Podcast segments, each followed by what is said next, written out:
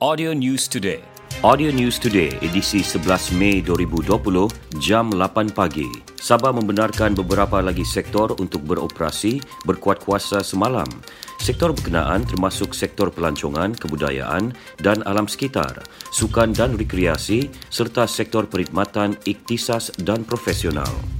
Operasi sektor berkenaan bagaimanapun tertakluk kepada arahan Perintah Kawalan Pergerakan PKP dengan sektor terlibat diminta patuh prosedur operasi standard SOP ditetapkan Kementerian Kesihatan Malaysia KKM.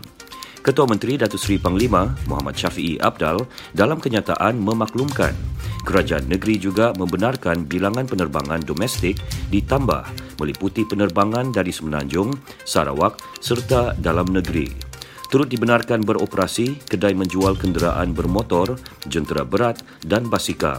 Dalam pada itu, selaras PKP tahap 5, kerajaan negeri juga membenarkan pergerakan merentas daerah dengan syarat mematuhi SOP ditetapkan. Tiada tambahan kes baharu positif COVID-19 direkodkan di Sabah setakat semalam menjadikan jumlah kekal 317 kes. Sementara itu, satu kes pesakit dirawat semula di Keningau telah sembuh dan discharge hospital menjadikan jumlah keseluruhan pesakit sembuh 286 orang.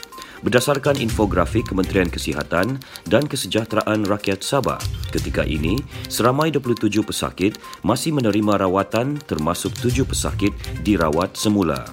Jumlah kematian kekal 4 kes iaitu 2 di Kota Kinabalu dan masing-masing 1 di Tambunan dan Tawau. Kira-kira 10,000 golongan asnaf di negeri ini sudah menerima manfaat hasil misi kasih parti Islam se-Malaysia PAS Negeri Sabah yang dilaksanakan dengan kerjasama beberapa badan bukan kerajaan NGO.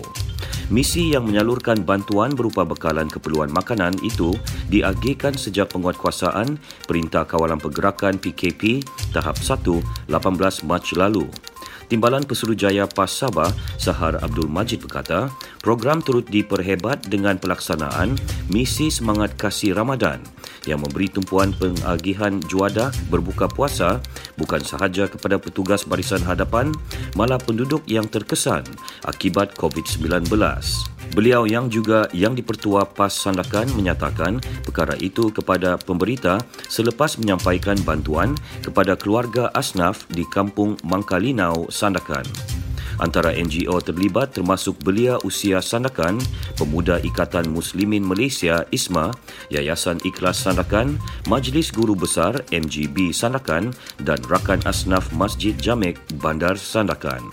Persatuan Pemaju Perumahan dan Hartanah Sabah Syarida menyambut baik keputusan kerajaan negeri membenarkan beberapa sektor beroperasi semula. Presidennya Datuk Chiu Sang Hai yakin dengan operasi semula sektor pembinaan dan hartanah bukan sahaja akan menguntungkan 160 industri berkaitan sekaligus menyumbang pembangunan ekonomi negeri. Dalam kenyataan di Kota Kinabalu, Datuk Chu memberi jaminan pihaknya akan mematuhi prosedur operasi standard SOP yang ditetapkan Kementerian Kesihatan KKM. Tambahnya, Syarida juga bersedia bekerjasama dengan kerajaan negeri dalam membantu usaha membendung penularan COVID-19. Langkah itu juga diambil untuk meningkatkan keyakinan masyarakat terhadap keselamatan pekerja dalam sektor berkaitan. Pembelajaran secara dalam talian dilaksanakan tadika perpaduan di negeri ini bagi memastikan sesi pembelajaran murid-murid terlibat tidak terhenti sepanjang tempoh Perintah Kawalan Pergerakan PKP. Pengarah Jabatan Perpaduan Negara dan Integrasi Nasional JPNIN Sabah, Delin Liat Blaun berkata, sesi pembelajaran diteruskan dengan memberi latihan berkala kepada semua murid di bawah tadika perpaduan. Ketika ditemui pemberita di Kota Kinabalu, jelas beliau, interaksi melalui laman Facebook juga dilakukan menerusi pemantauan dan bimbingan ibu bapa bagi memberi gambaran jelas sesuatu topik kepada murid-murid. Terdapat 142 buah tadika perpaduan di Sabah. Operasi sistem letak kereta berkupon dilaksanakan semula di seluruh kawasan bandaraya Kota Kinabalu bermula hari ini dari jam 8 pagi hingga 5 petang. Sehubungan itu, semua pengguna boleh membeli kupon letak kereta di semua kiosk jualan kupon yang terdapat di seluruh kawasan bandaraya. Dalam kenyataan Mayor Bandaraya Kota Kinabalu, Datuk Nordin Siman, kupon juga boleh dibeli di kaunter Dewan Bandaraya Kota Kinabalu di BKK dan di BKK Holdings yang Berhad pada waktu pejabat.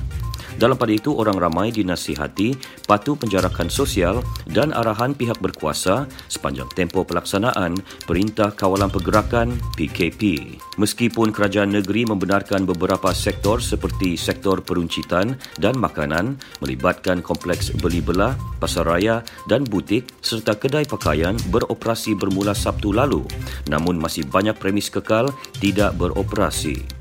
Sebaliknya, premis terlibat menumpukan kerja-kerja persiapan langkah pencegahan COVID-19 di dalam dan luar kawasan premis selaras prosedur operasi standard SOP ditetapkan Kementerian Kesihatan Malaysia KKM. Tinjauan pemberita di beberapa kompleks beli belah sekitar ibu negeri mendapati kerja-kerja berkenaan giat dilaksanakan. Ketua Penguatkuasaan Kompleks Beli Belah Wawasan Plaza, Kota Kinabalu, Alexander Tian berkata, semua premis yang beroperasi hari ini dimestikan untuk memastikan setiap pengunjung dan pekerja mengamalkan langkah pencegahan ditetapkan. Jumlah pengunjung yang masuk juga dihadkan pada satu masa selain menetapkan hanya pintu utama menjadi laluan masuk dan dua lagi pintu dijadikan laluan keluar bagi mengelak kesesakan. Prosedur sama turut dilaksanakan di beberapa kompleks beli belah lain. Sementara itu, tinjauan pemberita di premis dobi layan diri yang beroperasi di sekitar Kota Kinabalu mendapati amalan penjarakan sosial dipatuhi pelanggan selain pemeriksaan suhu badan dan penyediaan cecair pembasmi kuman oleh pemilik premis. Bagaimanapun rata-rata pengguna ketika ditemui berkata waktu operasi premis berkenaan perlu dihadkan bagi membendung penularan wabak COVID-19. Manakala menurut pemilik premis Dobi terbabit, mereka akur tempoh operasi Dobi layan diri dihadkan sekiranya mendapat arahan daripada pihak berkuasa tempatan. Sebelum ini premis Dobi layan diri biasanya dibuka 24 jam. Tinjauan juga mendapati terdapat premis tersebut yang masih mengambil langkah keselamatan dengan menutup premis Dobi mereka buat sementara waktu. Sekian berita Audio News Today disampaikan Konstantin Palawan. Ikuti lebih banyak berita di fb.com slash audio news today. Audio News Today